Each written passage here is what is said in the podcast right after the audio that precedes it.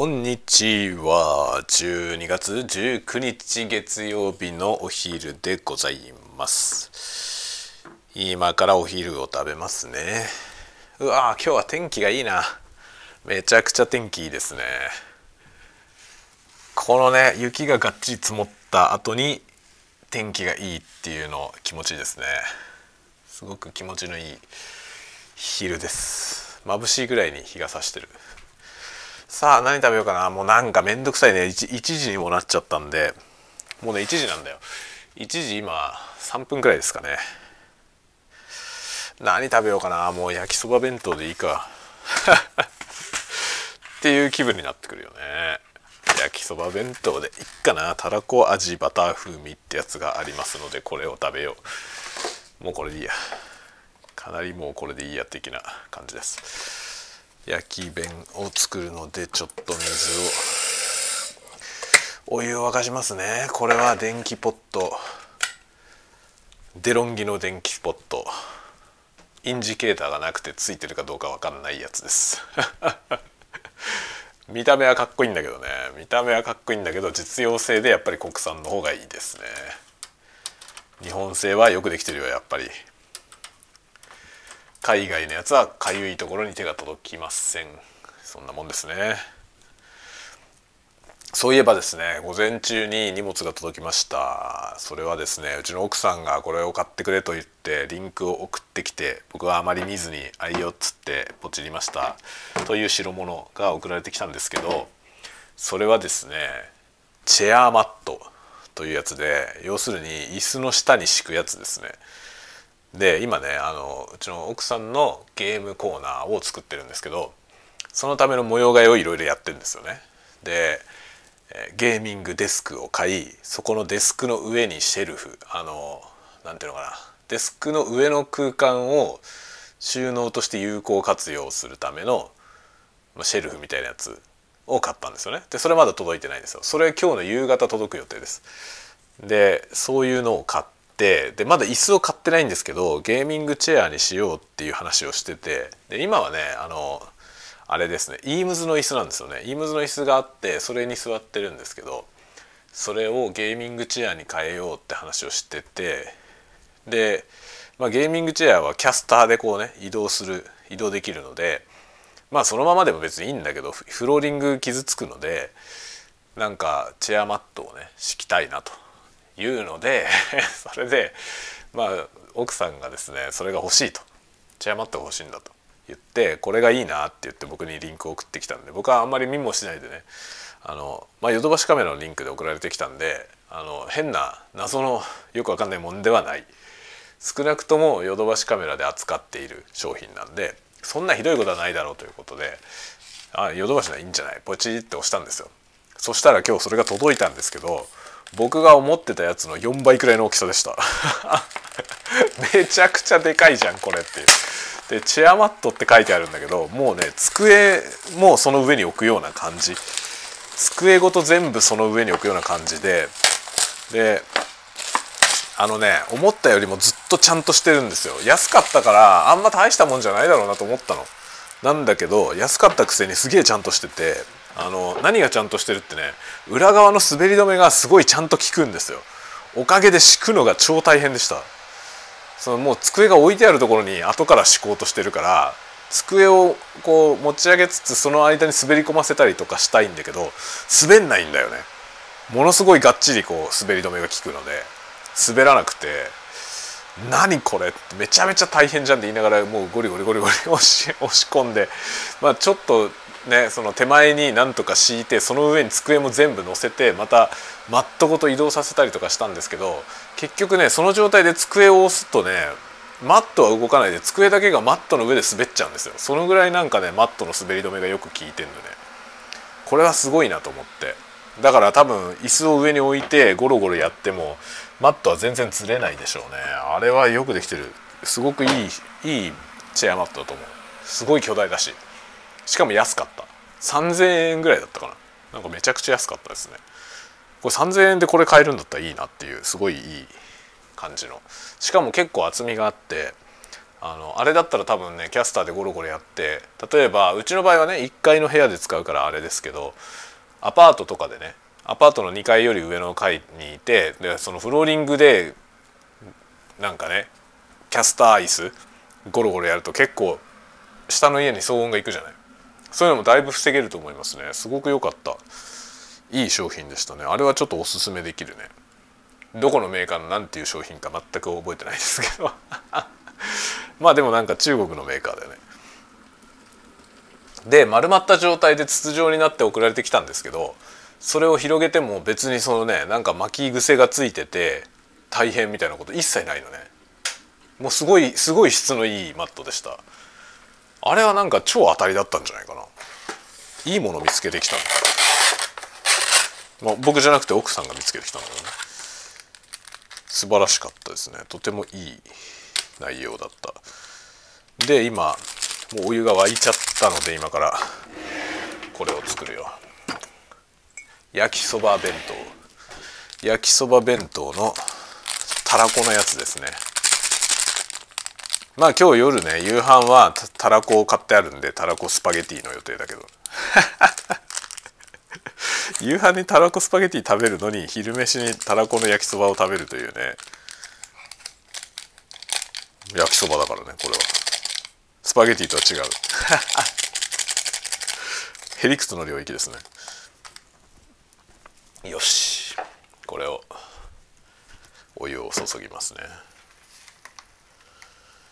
いやなんかそれが届いて今日はねそんなのやりました。それでねあの仕事の方はね今ね ものすげえ苦戦してる朝から。朝からね苦戦してます。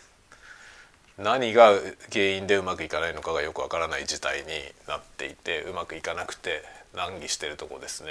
朝からずっとやっております。で昨日ね日曜日昨日の日曜日あのその新しいねゲーミングルームを作ってる今作ってる最中なんですけどそれを作ってるのであの子供とね子供にその新しいゲームゲーミングルームの方にゲーム PC を移動して子供はそっちでやるっていう形にしたんですよ昨日からね。今までは僕と同じ部屋で横並びでやってたんだけど別の部屋に移動させたのでその、まあ、別々の部屋になっちゃったんですよね。でその別々の部屋でゲームする形になったんでじゃあボイスチャットでやってみようかって言ってボイスチャットやってみたんですよ。でねなんか XBOX ライブのそのねまあ僕とうちの息子は XBOX のあのフォルツァホライゾンっていう車のゲームをやってるんですけどそのねフォルツァホライゾンでボイスチャットを設定する方法が分かんないのよ。あのなんかいろいろググったんだけどやり方としてはねそのマイクをオンにするかっていうオフにするかだけなんですよだからボイスチャットしたくない場合はこれをオフにすればいいよって書いてあるの。でそこをオンにしてあるのに全部ねマイクが無効なんですよね。マイクが無効の状態から外せなくてなんかどう分かんないんですよその無効を解除する方法が分かんなくてで結局ねできなかったの。そのゲーム内でのボイスチャットはやり方が分かんなかったんですよ設定の仕方が。でしょうがないんでゲーム内ではちょっとできないからっつってあの Discord を使ってね Discord で、まあ、プライベートサーバーみたいなやつを設定してそのプライベートのサーバーに子供と僕とねアクセスしてでそれで音声通話しながらゲームするっていうのをやってみました。別々の部屋で。そしたらこれはね結構ちゃんとできて面白かったですね。子供も喜びましたね。なんか無線で 無線で喋りながら走ってるような感じになって車でね。今度はこっちに行こうぜとかってやって。で一緒にそのねなんかゲームを共有して例えばマップを共有してねこの場所に行こうぜって言ってその片方がマップ設定してそれが相手のとこのナビゲーションにも表示されるみたいなそういう仕組みはあるんですよもともと。なのでそういうのを使って2人でねそこのじゃあこのイベントやろうぜって言って行ったりしてやってました。すごい楽しかったですね。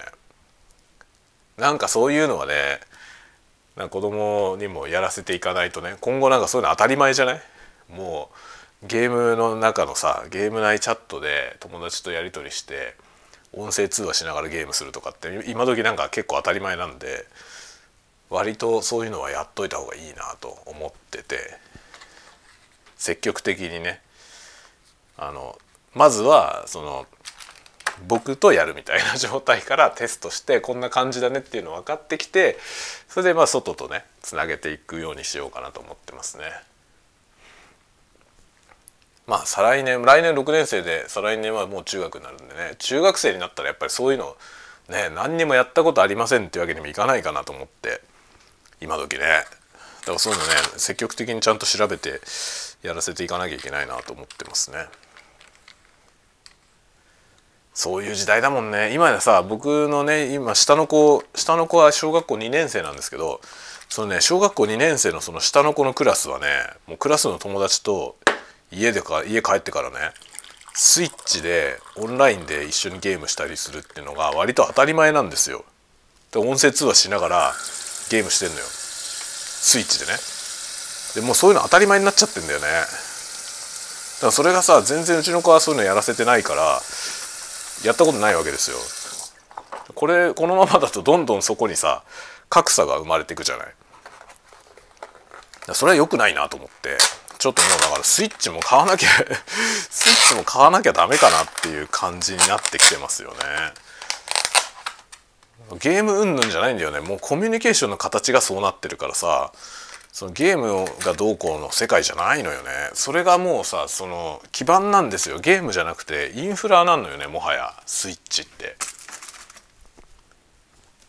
でもそれってさなんか僕らののかつてのね昔子供だった時のさそのテレビゲーム僕らの頃はまあよくテレビゲームって言ってたけどそのテレビゲームの感覚とさ今時のゲームマシンの位置づけってもはや全然違うんですよね。もう任天堂スイッチはもはやゲーム機じゃないんだよねあれはもうターミナルなんですよある種の。そこを基盤にしてみんなコミュニケーションがこうなんていうのかな構築されてってるそういうものなんですよね。だそうなるとさなんか持ってないわけに いかないっていうかさ。ねそういう感じなんですよ本当に。でなんかね上上の子ねうちの上の子は5年生でで5年生だとやっぱりね「えお前んちスイッチ持ってないの?」って言われるらしい。持ってない子なんかほとんどいないんだって。なんか持ってない子のが少ないだろうなとは思ったけどそもそも持ってないやつがいないらしいですよほとんど。そうなんだと思って。みんな持ってんの？と思ってでうちの子はなんかそのねあの友達にね「最近何のゲームしてんの?」って言われて XBOX XBOX って言っても XBOX はみんな知らないみたいですね。なんかそのすごいマニアックな子がかろうじて XBOX 知ってるぐらいでさすがに XBOX はもはやね知ってる子がほとんどいないみたいですね。小学生だとそうだよね。まあスイッチかプレステだよねみんなね。それ以外のゲーム機はさなんかもはや知らない世界だよね。うちの子は XBOX っつってまあ XBOX のゲームだけど XBOX は持ってないんだけどさうちにある XBOX は360でも何世代も前のやつなんで最新型の XBOX は持ってないんですよね。今最新型の XBOX を買う理由はほとんどないんだよな。あの家に PC がない場合もしくはその PC でやるとまあ金がかかるからね。それを嫌う場合ぐらいですね。あの XBOX のゲームってほぼ Windows でできるから。だから XBOX ゲームのために XBOX を買うっていうのはまあゲームができるような PC を持ってないケース。かなって感じですね。うちはもうゲーム PC は全部ゲーミング PC まあゲーミング PC というかゲーミングスペックで組んでるのでなんか全部コンピューターですね。だからゲームはほぼパソコンでゲームやってるけど。そんな子もほとんどいないんだよね。まあ一人だけねそういう子がいてあの家でもねパソコンでマイクラマイクラのガチ勢が いるらしいんだよね。その Java 版のマイクラをやってるっていう子がねいるって言ってた。それは変わり種なんですよね。結局だからうちの子も変わり種の方に含まれてるねスイッチはねなんかさすがにもうね「えスイッチまだ持ってないの?」って言われるっつってた。持ってる前提で話が進んじゃうんだよね。もう持ってる人の方が多いとそうなんだよね。だからさ学校でその今札幌市はあの Chromebook ねあの全全生徒児童に貸与するっていうのやってんですよ。だから小中学生全員1台ずつ貸してくれるんですよね。行政で用意して。でそれを借りてみんな勉強してくるんだけどその Chromebook を家庭に持ち帰った時にそのねスイッチの充電器で充電できますって言われたのよ。だスイッチってもう持ってる前提なのよね。学校からしてがそうなんですよ。学校からその貸してもらった Chromebook をさ家で充電するのにスイッチの充電器で充電してくださいって。そもそもスイッチ持ってますかとかいう話は一切ないのよ。えー、って感じでしょ？スイッチの充電器でってスイッチの充電器ってどんなのと思ってさ。そしたらなんかほぼ USB-C あの端子としては USB-C だったのよね。でいろいろなんかその Chromebook 側をいろいろ調べたらあの USB-PD のねあの電源があれば充電できる。最初知らなくて PD じゃない普通の USB のさあのやつでタイプ C のケーブルでね充電してたらものすごい時間かかるのよ。 Chromebook 充電するのに。 Chromebook ほとんど空っぽの状態から満充電するってなると13時間ぐらいかかってたのね。それは待ってられないじゃない？っていうかほぼ無理じゃん。その持って帰ってきてさ13時間も充電に時間かかるっつったら話にならないんだけど PD の電源買ってきたらすぐ2時間くらいで満充電でなるようになったからね。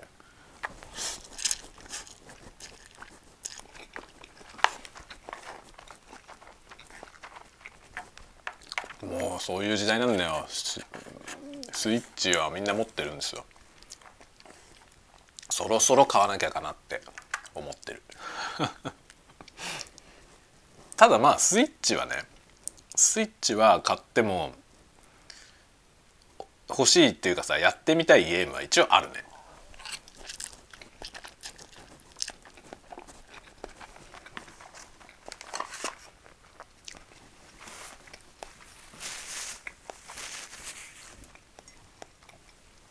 あのプレステだとさプレステ5はね欲しいゲームがほとんどないのよ。プレステ5のゲームでやりたいゲームはほぼないね。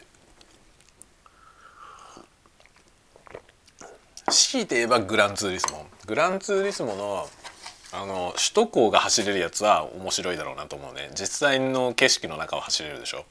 で首都高は割と知ってるからさ。その知ってる場所走れるのはちょっと楽しいじゃない。それぐらいだね。なんかゲームとしては別にフォルツァやってるからなんか全然グランツをやりたいっていう気持ちは全くないんだけどね。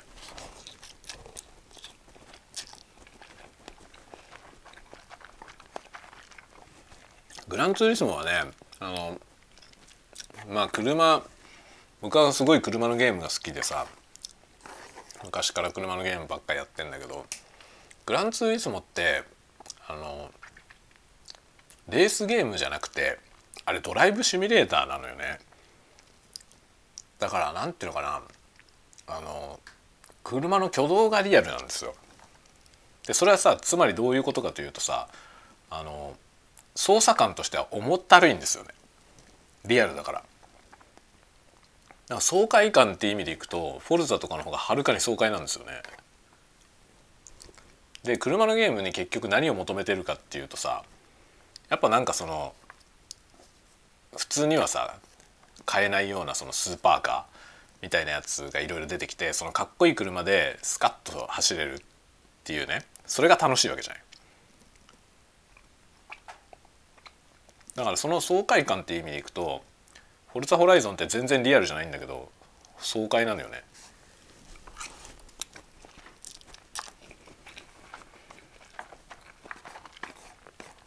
例えばガードレールとかにぶつかった時にガードレールいとも簡単にバラバラになって吹っ飛んでったりするのよ。そんなに脆いガードレールあるかよっていう感じなんだけどそれってもう爽快なわけですよね。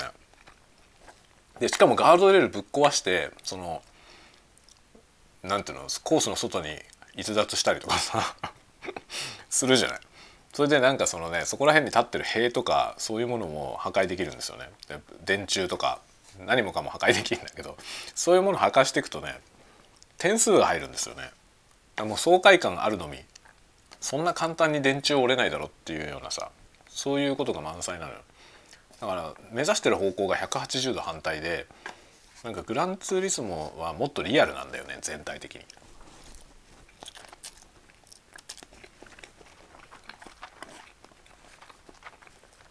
そこがねあんまり昔からそうなんだよ僕フォルツァホライゾンになる前のさあのプロジェクトゴッサムの時からグランツーリスモよりもプロジェクトゴッサムが好きだったんでね。まだグランツーリスモが2とかの頃よ。2とかの頃に僕はフォルツァフォルツァじゃないやフォルツァの前身だったそのプロジェクトゴッサムをやってて。その頃からなんかね全然目指してる方法方向が全く違うゲームだったね。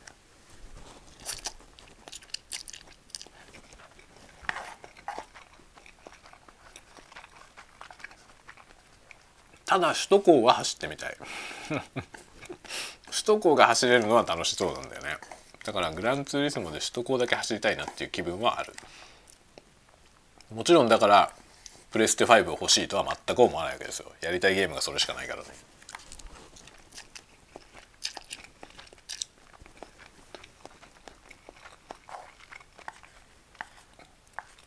そこ行くとさスイッチだったら任天堂スイッチはなんかやりたいゲームはいろいろある。ちょっとやってみたいなあとはあのなんだっけあの任天堂コンソールなんかさ昔のファミコンのゲームとかをダウンロードでできるような仕組みがあるでしょ？スイッチに。あれ熱いよね。僕らはさ本当にファミコンが発売された時に小学校だったからちょうどドンピシャ世代だからさ懐かしいわけよ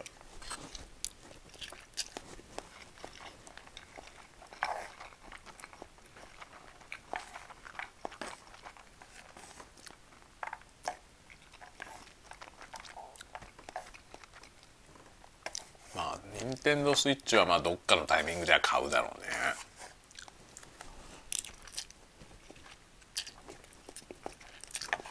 今普及率どれくらいなのかな？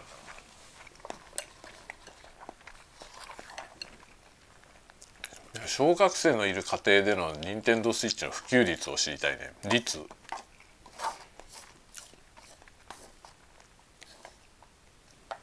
どうなんだろう？全国で見ても7割超えてんじゃないかな。うちの子が通ってる小学校で行くと、まあ、小学校全体で言ったらちょっとどうか分かんないけど高学年はもう9割ぐらいだよ。下手したら9割超えてるかもしれないね。まず持ってない子の方が珍しい。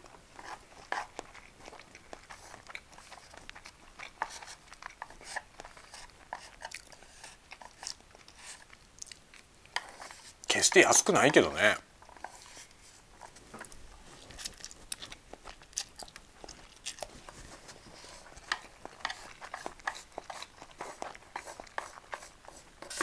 3万どれぐらい？3万5 6千？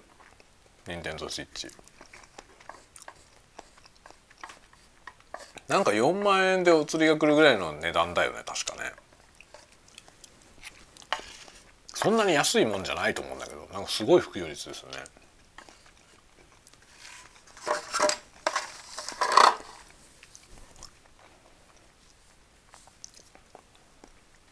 まあそれだけゲームの優先順位が高いってことかもしれないね。まあいよいよね買わなきゃだなっていう感じになってきましたよね。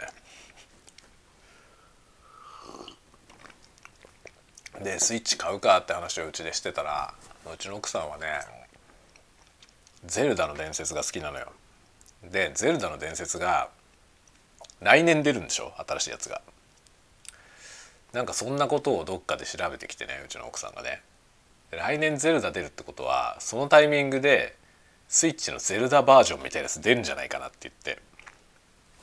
割と出るじゃないですか。そのなんかビッグタイトルが出る時にさその本体のその限定仕様みたいなやつが出るでしょ？そんなもん入手困難だよって話をしてるんだけどさ。うちの奥さんなんかそういうのが出るとしたらそれがいいなとか言うのよね。じゃあそれが出るタイミングで買うかっていう今ね。今そんな話してます。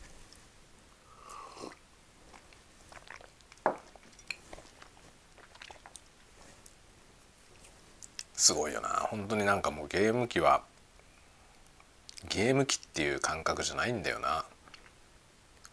もうコミュニケーション基盤。今結局さ小学生もねあの感染対策でまあマスクして学校行くじゃない？それで学校でもさとにかくそのいらんおしゃべりはしないっていうね。そういう感じなんですよ。だから友達とその全く関係ない話その授業でもない何でもない話をね雑談するみたいな機会がほとんどないんですよね。で結局みんな家帰ってからオンラインでねそのつないで会話してるわけですよ。オンラインでの会話だったらさ別にいくら会話してもその感染リスクがないじゃない？まあ、対面してるわけじゃないからさだからそれもあって結局ねコミュニケーションのその場所がねオンラインに行っちゃってるんですよ。そうするとなんかスイッチ持ってなくてそこに参加してないっていうのは結構な機械損失になってると思うんだよね。まあうちの子その分全然違う方向にこう自分で 自分でどんどん内側にこう探求していくというかさおかげでなんかアートアート方面の方に行ってるけどそれはまあいいことではあるんだよねいいことではあるんだけどそればっかりでもやっぱりさ、ね、コミュニケーションがなんかコミュニケーションの機会損失してることがプラスではないですよねやっぱりね。コミュニケーションが減ってることによってなんかその自己探求が深まって作品を作るってことはいいと思うけどまあだからそういうことだよね。アーティストっていうのはさアーティストクリエイターっていうのはそういうそういう人なんだよなって改めて思うね。なんか友達とコミュニケーションしてワイワイやるような人じゃない人たちがアーティストになってく理由はよくわかるよね。コミュニケーションしないでうちに うちにうちにこう探求していくからそういうね自己表現の世界になっていくわけよね。なんとも言えないねよしあしだよね。まあ自分我が身を顧みてもさそうだったもんな僕はなんか人とワイワイやるよりも自分の世界にこもっていってるタイプの子供だったからね。かといってでも別にその非社交的なわけじゃないんですよ。割とだからね中学高校とかでもバンドやったりとかねしてたけどそう結局バンドやったりとかするその仲間たちとしかコミュニケーションしなかったよね。広くなんかこういう関係を広げていくタイプではないね。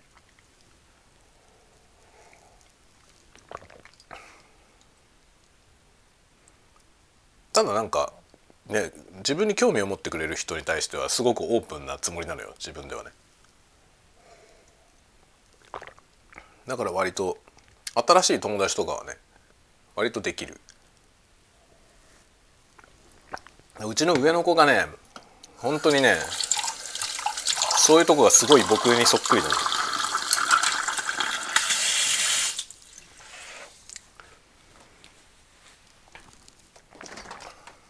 ちの子もね上の子は本当になんかねオープンですよ。とてもオープンだけど別に自分からどんどん友達を増やしていくって感じでもない。ね自分は自分の好きなようにやっててただでも来るものを拒まないから友達はたくさんいる。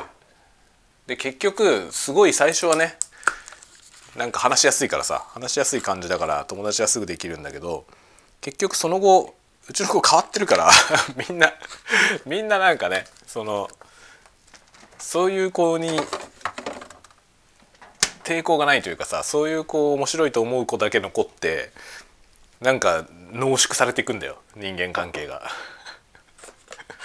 すごいなんかね社交的でわわわっと広がるんだけどしばらく時間が経つとものすごい濃密な人たちだけ残ってる。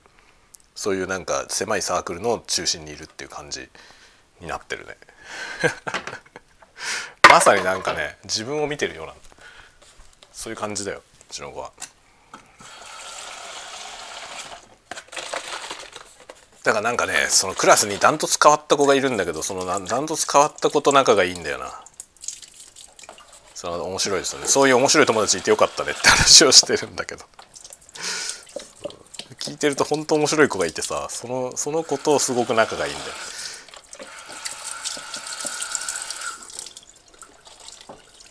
まあだからいるんだよねそういうちょっと変わった子っていうのはどこにでもいてさで変わった者同士はやっぱりこう敏感にさ感じるわけですよね。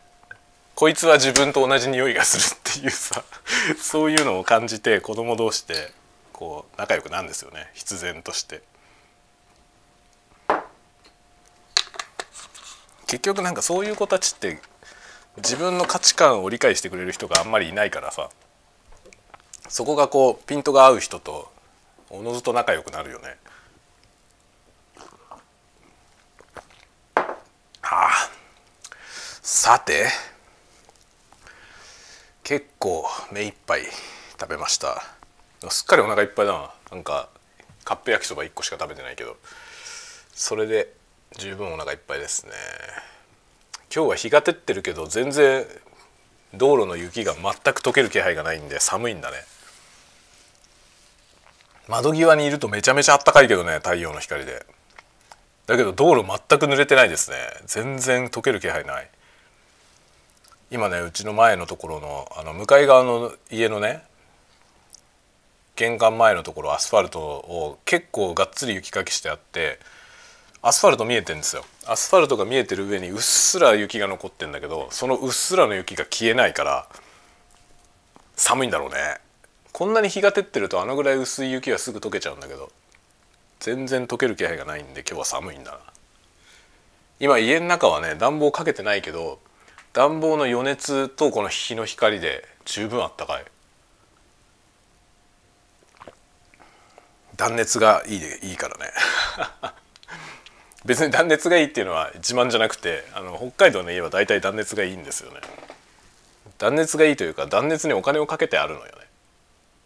そこが優先事項なんで。窓とかね二重三重のガラス当たり前だから。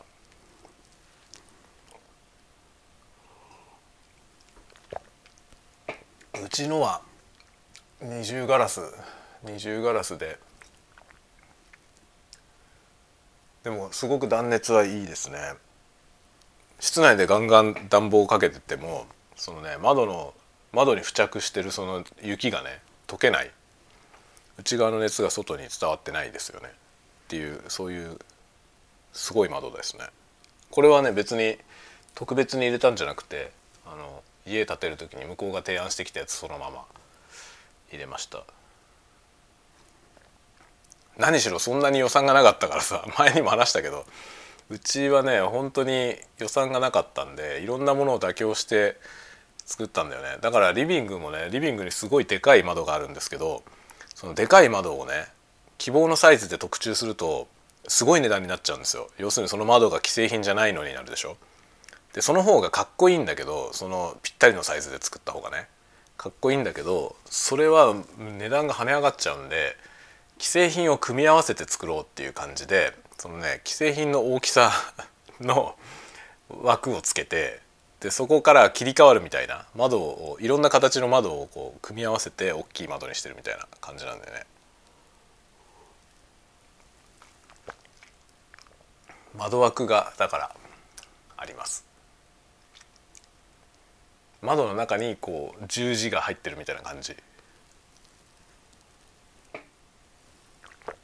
だけど十分十分いいですね。日当たり的には何の問題もないからね。これでかなり値段下がったんだよな。その特注でこのねでかいサイズの窓を作ってたらものすごい値段になってそれだけでもね何十万も跳ね上がるんだよ。